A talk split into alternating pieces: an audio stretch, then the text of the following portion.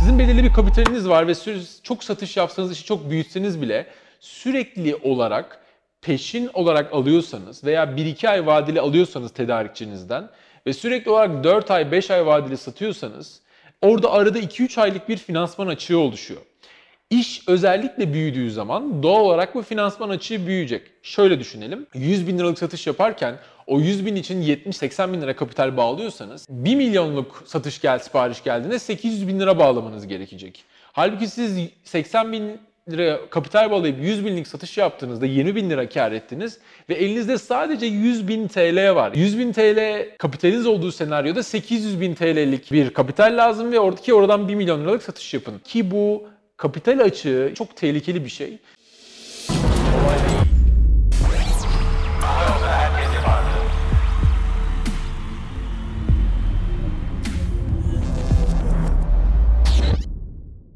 Herkese merhaba, Kolay Dile hoş geldiniz. Bir bölümü daha karşınızdayız. Bugün konumuz ticarette yapılan büyük hatalar. Bir e, izleyici isteğimiz daha. E, çok teşekkürler bu arada istekleriniz, yorumlarınız için. E, şimdi birçok birçok hata yapılabilir ama ben en temel, en kritik hatalardan bahsedeceğim. E, ticaret odaklı konuşacağım çünkü konu belli yani ticaret. E, ve daha genel konuşacağım, yani e-ticarete vesaire çok girişmeyeceğim.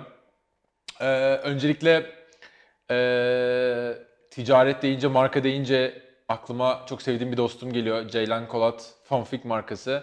E, linke e, linkini koyacağız description'a. Çok başarılı bir Türk markası. E, globalde de birçok yerde var.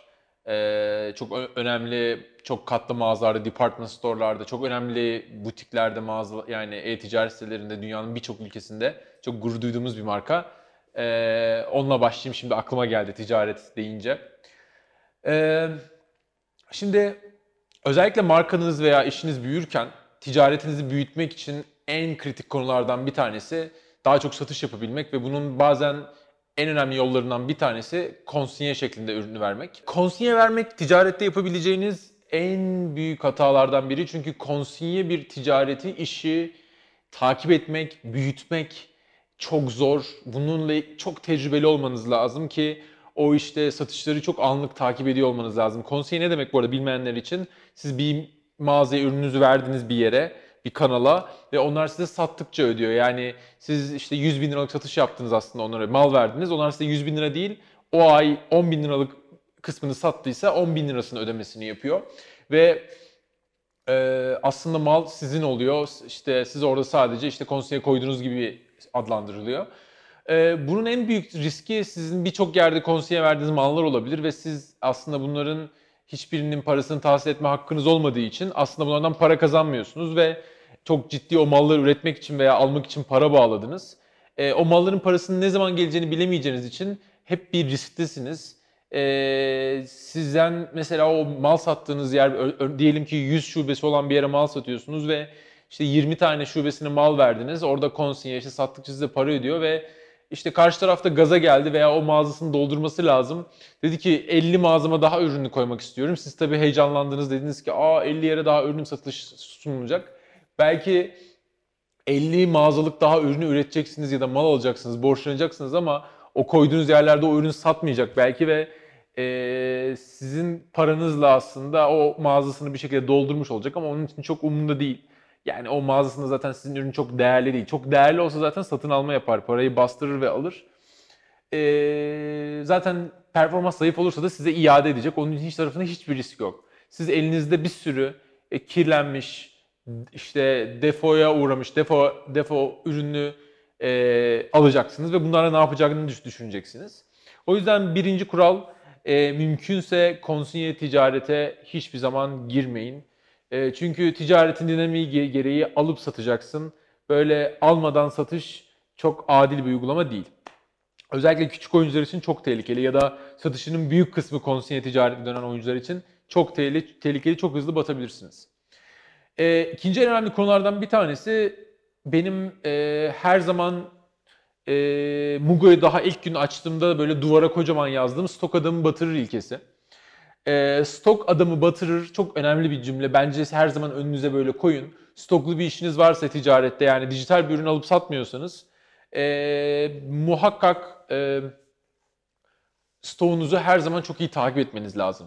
Burada iki şeyi takip etmeniz lazım. Bir, e, mevcuttaki stoklarınız ve stok maliyetleriniz. İki, e, stok devir hızlarınız. Yani e, belki stoğunuzda bir üründen çok fazla olmayabilir. Örneğin bir üründen e, sadece beş adet vardır ama üründen yılda bir adet satıyorsunuzdur. Yani o ürünün geçmişteki performansı, tarihçesi, historisi o şekildedir. Şimdi elinizde sadece beş adet olduğunu düşündüğünüz bir ürün aslında bakıldığı zaman beş yılda satabileceğiniz bir ürün. Bu üründen sadece beş tane var diye bir sonraki satın almanızda hadi iki tane daha alayım önemli değil demeyin. Çünkü zaten beş senelik satış süresi yedi seneye çıkar. Kimse yedi sene satacağı ürünü elinde tutmak istemez. Mümkünse, bu arada sektöre göre değişebilir bu. E, mümkünse hani elinizde birkaç aylık stok tutmanız. Hatta e, bununla ilgili e, The Toyota Way diye çok güzel bir kitap var. E, Toyota'nın üretim ve genel işte bu sourcing, yani satın alma, planlama süreçlerini anlatan. E, çoğu zaman Toyota'da bir günlük stok bile tutulmuyor. Yani Toyota'da bir gün bantta örneğin bin araba çıkarsa e, o bin arabanın ürün, yedek parçaları aynı gün ulaştığı oluyor fabrikaya veya bir gün önce ulaştığı oluyor. Yani tutup ben bir aylık işte bin, bir ayda otuz bin araba üreteceğim. otuz bin tane işte e, şundan alayım, otuz bin tane kapı alayım, o bu alayım vesaire yapmıyor Toyota. Bunu çok ciddi araştırmanızı tavsiye ederim. Bu The Toyota Way kitabı ile ilgili e, ki yine linkini koyalım. Daha teknik ve e, daha kapsamlı bir e, kitap. Ayrıca linklere de koyarız. Devir hızı dediğim gibi yani çok önemli takip etmeniz gereken bir şey. Bu arada stok devir hızı yüksek ürünlerden de her zaman elinizde bulundurmanız gerekiyor. Örneğin sizin şöyle anlatayım stok devir hızını. Siz örneğin bir üründen haftada elli tane satıyorsunuz ve elinizde işte yüz tane ürün var. Ve o ürünün lead time, yani size geliş süresi de bir ay. Şimdi siz haftada elli tane satıyorsanız bu ay boyunca iki yüz tane satacaksınız demektir ve elinizde yüz tane varsa ikinci hafta ürün bitecek ve kalan iki hafta boyunca satış kaçıracaksınız. E, satış kaybınız olacak. Bu da çok tehlikeli bir şey. Yani illa stok adam batırır dedik diye stok tutmayın da demiyorum yani. Optimum stoğu tutmak ve daha doğrusu stok devir hızını çok iyi takip etmeniz gerekiyor.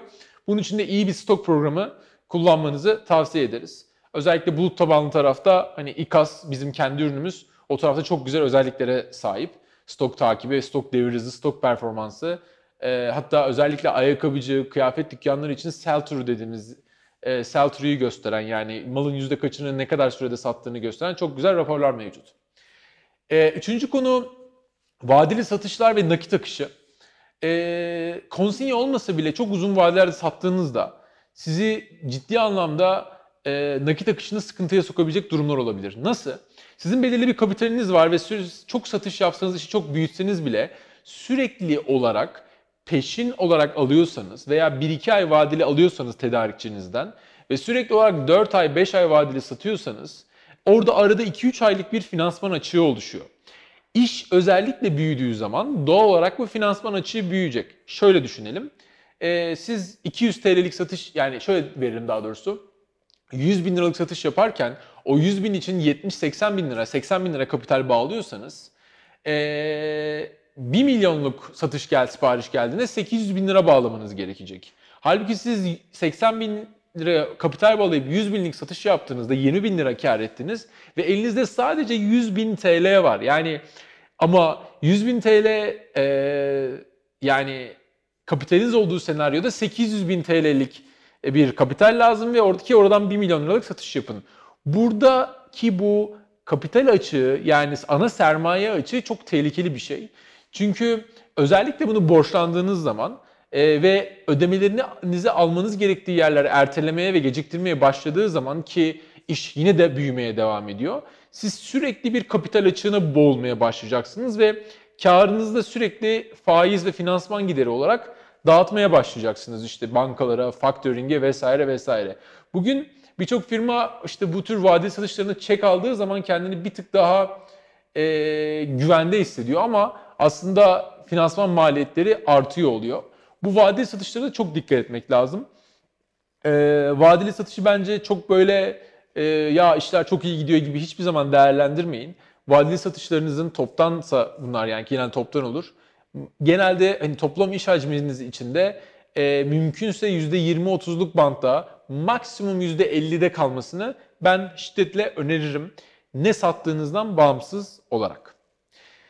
Diğer bir konu e, müşteriye diğer direkt ulaşma konusu. Şimdi dünyada genel bir e, trend var. E, yani D iki C, D T C yazılıyor. Direct to Consumer veya Direct to Customer modeli. Direkt müşteriye, son tüketiciye satış demek. Eğer siz ticaretiniz daha çok son tüketiciye ise e, veya son tüketiciye ulaşabilen bir ticaretiniz varsa, yani distribütörsünüz, üreticiseniz, e, mümkün olduğunca son müşteriye ulaşmaya çalışın. Ne kadar çok aracı sokarsanız içeriye, bir, ürünün fiyatı artar. İki, sizin kar marjlarınız daralır. Üç, son tüketiciyle ilgili o önemli data, veri elinizde olmamış olur. Yani o son tüketicinin aslında verisi, kim olduğu, ne alışveriş yaptığı çok çok değerli bir konu. Bu en kritik konu. Yani o yüzden aslında çoğu zaman perakende markalarının, perakendecilerin işi, yani elleri çok daha kuvvetlidir, çok daha değerli şirketlerdir. Toptancılara göre veya distribütörlere göre veya hatta kimi zaman üreticilere göre. Çünkü üretici tamam çok güzel bir üret, marka üretiyor olabilir ama satış pazarlama yetenekleri yoksa, son tüketici doğrudan ulaşamıyorsa, tanıyamıyorsa çok tehlikeli bir konu. O yüzden demin ki aslında toptan satış, vadeli satışla bağlantılı olarak yüzde ellisinin satışlarınızın son tüketiciye direkt olarak perakendeden geliyor olması, bu ister e-ticaret ister mağazacılıkla ilgili olabilir, Ee, sizin için çok kritik bir konu. Olmazsa olmaz bir şey. Ne ürettiğiniz önemli değil. İşte mesaj geliyor bize, sineklik üretiyorum, o üretiyorum. Sonuçta senin ürettiğin sinekliği son tüketici kullanıyor değil mi? Biri evinde kullanıyor mesela. Yani şey önemli değil o yüzden. Yani ben işte toplu üreteyim de birileri gitsin, kursun vesaire. Sen yüzde beş toplam işinin bile içinde olsa son tüketiciye ulaş. Orada bir kere marjın da çok olacak. Çünkü birçok aracıyı ee, o tarafta elimini ediyor olacaksın. Bu tarafta son tüketiciyle ilgili işte yapılan en büyük hatalardan bir tanesi bu tarafa hiçbir zaman erişmemek, ulaşmamak. Aynı zamanda buradan geri bildirim de alıyorsunuz normalde. Sizin şirketiniz ve ürününüzü geliştirecek. Bunu da hiçbir zaman ulaşamıyor oluyorsunuz. Bu çok önemli bir şey ticarette, yani yapılan bir hata. Ee, bunu da atlamamanızı tavsiye ederim. Şimdilik anlatacaklarım bu kadar bu konuyla ilgili. Ee, bu tabii ki çok uçsuz bucaksız bir konu ama e, bir sonraki bununla ilgili bir bölüm daha çekeriz büyük ihtimal. Orada da daha detaylı konulara bahsederiz. Çok teşekkürler bizi dinlediğiniz için. Bir sonraki bölümde görüşmek üzere.